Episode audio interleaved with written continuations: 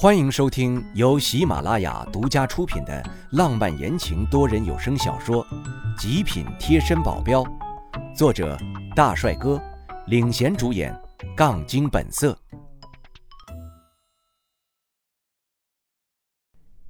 第七十章，狠心的父母。但考虑到对方是熟人的长辈，我还真不好说什么。深呼了一口气，让自己心平气和，再次说道。一帆跟我一起的话，能拿到一千保底的工资。如何选择，你们自己想想吧。说完，我就转身离开了。我一踏出庭院的门，就看见冯一帆正好回来。他诧异地看着我：“哎，你怎么在这儿啊？”我没有说话，走上前，刚想把手搭在他肩上，我后面的夫妻俩就出来了。看见冯一帆，立马语气极差地说道：“小帆。”你这交的什么朋友？不是跟你说过不要跟这些不三不四的人来往吗？什么？冯一帆完全不清楚状况，而我剩下的耐心也算是彻底耗光了。什么叫不三不四的人？要不是因为他们这样糟蹋冯一帆，我也不会管这件事儿。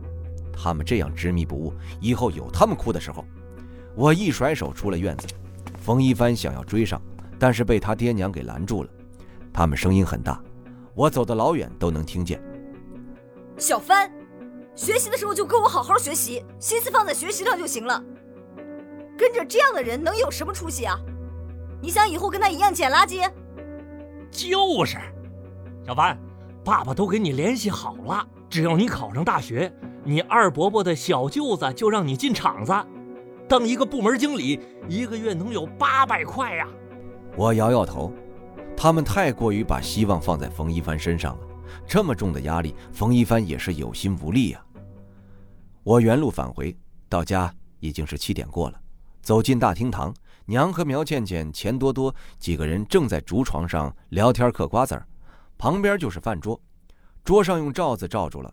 但我眼睛一凝视，透过罩子，清晰的看见里面是几盘正冒着热气的菜。这一看，我肚子里就传来了咕噜咕噜的声音。聊得正起劲儿的三个人也终于注意到我，娘麻利地从竹床上下来，问我今天怎么样。我含糊地说道：“也就那样。”意思就是让娘别弄这些了。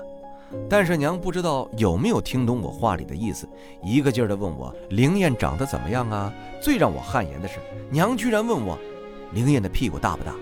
屁股大的话就能生，她希望我多生几个。一触及这样的话题，我就赶紧想躲开。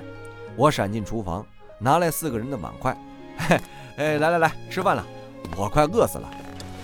饭桌上，娘还一直在说，我完全当耳旁风，埋头扒饭。娘气的都想揪我的耳朵了，要不是还有两个大姑娘在场，我的耳朵估计就要遭殃了。晚上，我比平时更早的上床，把门锁好，盘腿练习。现在还是三十夜，快十天了，竟然一点进步都没有。这让我有点着急了。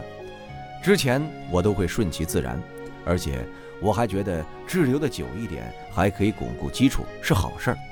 但是现在我前面有一个庞大的敌人——青虎帮，我一定要赶紧加强实力。不仅是这样，还要让杜钱他们多练习，因为张金正身边的人也不是吃素的。吐出一口浑浊之气，放平心态，心无杂念。气体一圈一圈在丹田旋转，大概十圈一个周期，气体会向眼睛的部位流动。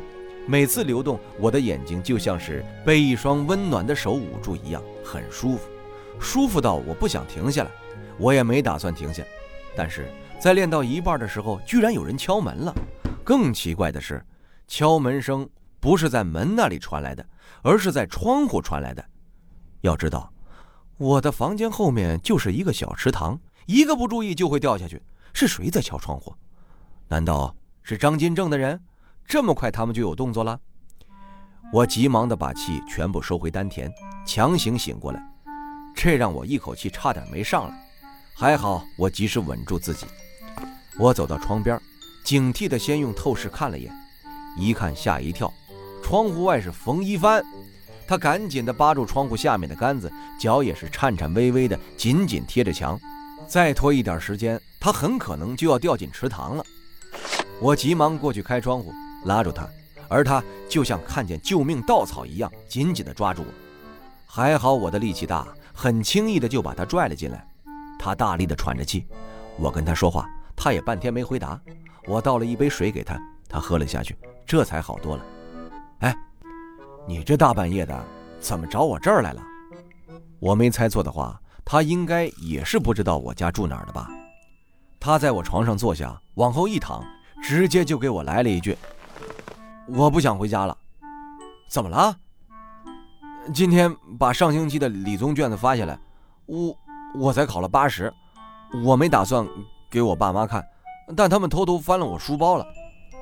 他苦笑了声：“我我就没见过这样的父母，哎，这么好运给我碰上了。”翻你书包，哎呦，这的确做的不对，可你也不至于离家出走吧？他停了一下，不知道在考虑什么。不过他最后还是说了：“翻书包也算了，他们看到我的成绩，我爸直接把鞋脱了甩我脸上了。”什么？现在是大半夜，啥也看不清。他这么一说，我赶紧把灯打开，一看，哎呦，还真是。异常清晰的一个鞋底板印子，脸都肿了一半了，他还真的下得去手啊！这可是他亲儿子，他老爸未免下的手也太重了吧，连我都看不过去了。还不止啊，冯一帆忽然把自己上衣给脱了，把背部转过来给我看，上面居然是密密麻麻的藤条打出来的血痕，有新的，有旧的，旧的已经结痂了，有的已经是淡淡的印子了。这是怎么回事？难道都是他们打的？他点了下头。我心惊，居然有这么狠毒的父母。开始还只以为他们是为了让冯一帆出人头地、考上大学而已。大多数的父母可能也是这样子，只是可能他们的做法有点不太对。现在一看，哪里是这么简单的事情？他们简直就是在逼迫。我都有点觉得他们不是冯一帆的亲生父母了。我这么想着，我嘴里竟然也问了出来。更让我惊讶的是，冯一帆还点头了。他们是我的养父母，我知道我亲生父母是谁，可是他们生多了，我上面还有三个亲生哥哥和两个亲姐姐，家里根本就养不起，所以就把我送人了，送到了我现在的养父养母手里。妈的，还真是啊！我顿时就怒了。他们对你这样，你还忍得了？他摇了摇头说道。虽然他们对我不好，但也供了我十几年的吃喝拉撒，甚至供我读书。现在我是说我不想回去，但是过不了几天我可能又会回去了。我这样已经好几次了。他叹了口气，很是无奈。主要是奶奶对我很好，我要孝敬奶奶。这样下去不是办法。冯一帆在那儿迟早会被打死。要是我把你和奶奶接过来呢？你跟不跟我走？我见到他眼睛一闪，但是很快就暗淡了下去，说道：“不可能的，他们都不会让我走的。他们想以后我能赚大钱养他们，这是他们的原话。他们辛辛苦苦培养我，花了挺多钱的，不可能让我这么白白就走呢。”我说呢，他们怎么还这么好心的供养冯一帆读书？原来最后还是为了自己着想啊！如果是这样，那就更好办了。我冷笑一声，对着冯一帆说道：“你放心，这件事儿就交给我了。他们不是最想要钱吗？给他们钱就是了。”这天晚上，我让冯一帆住在我家，我和他挤在小床上，一晚上我都没睡觉，想着接下来的计划。如果冯一帆跟我了，那我就多了一大助手。冯一帆资质不错，脑力更是不错，不是用在学习方面。而是他很喜欢金融方面的事情，把公司交给他打理最好不过了。正好我这里缺的就是这方面的人才。第二天，我跟苗倩倩说了一下情况，让她开车带着我和冯一帆一起去了他家。我们还特意去了县城买了一大堆的礼品。等到了冯一帆家时，就是大包小包的东西从车上往下抬。周围的村民们也是跟之前一样，很诧异的在我们车子周围观看。看见我这一大堆的东西往冯一帆家抬，他们都拥了上来，闪进了冯一帆家里。这家里瞬间就是人堵人了。人声鼎沸的，很快就把那夫妇两个给引了出来。他们一看见这么多人，吓了一跳。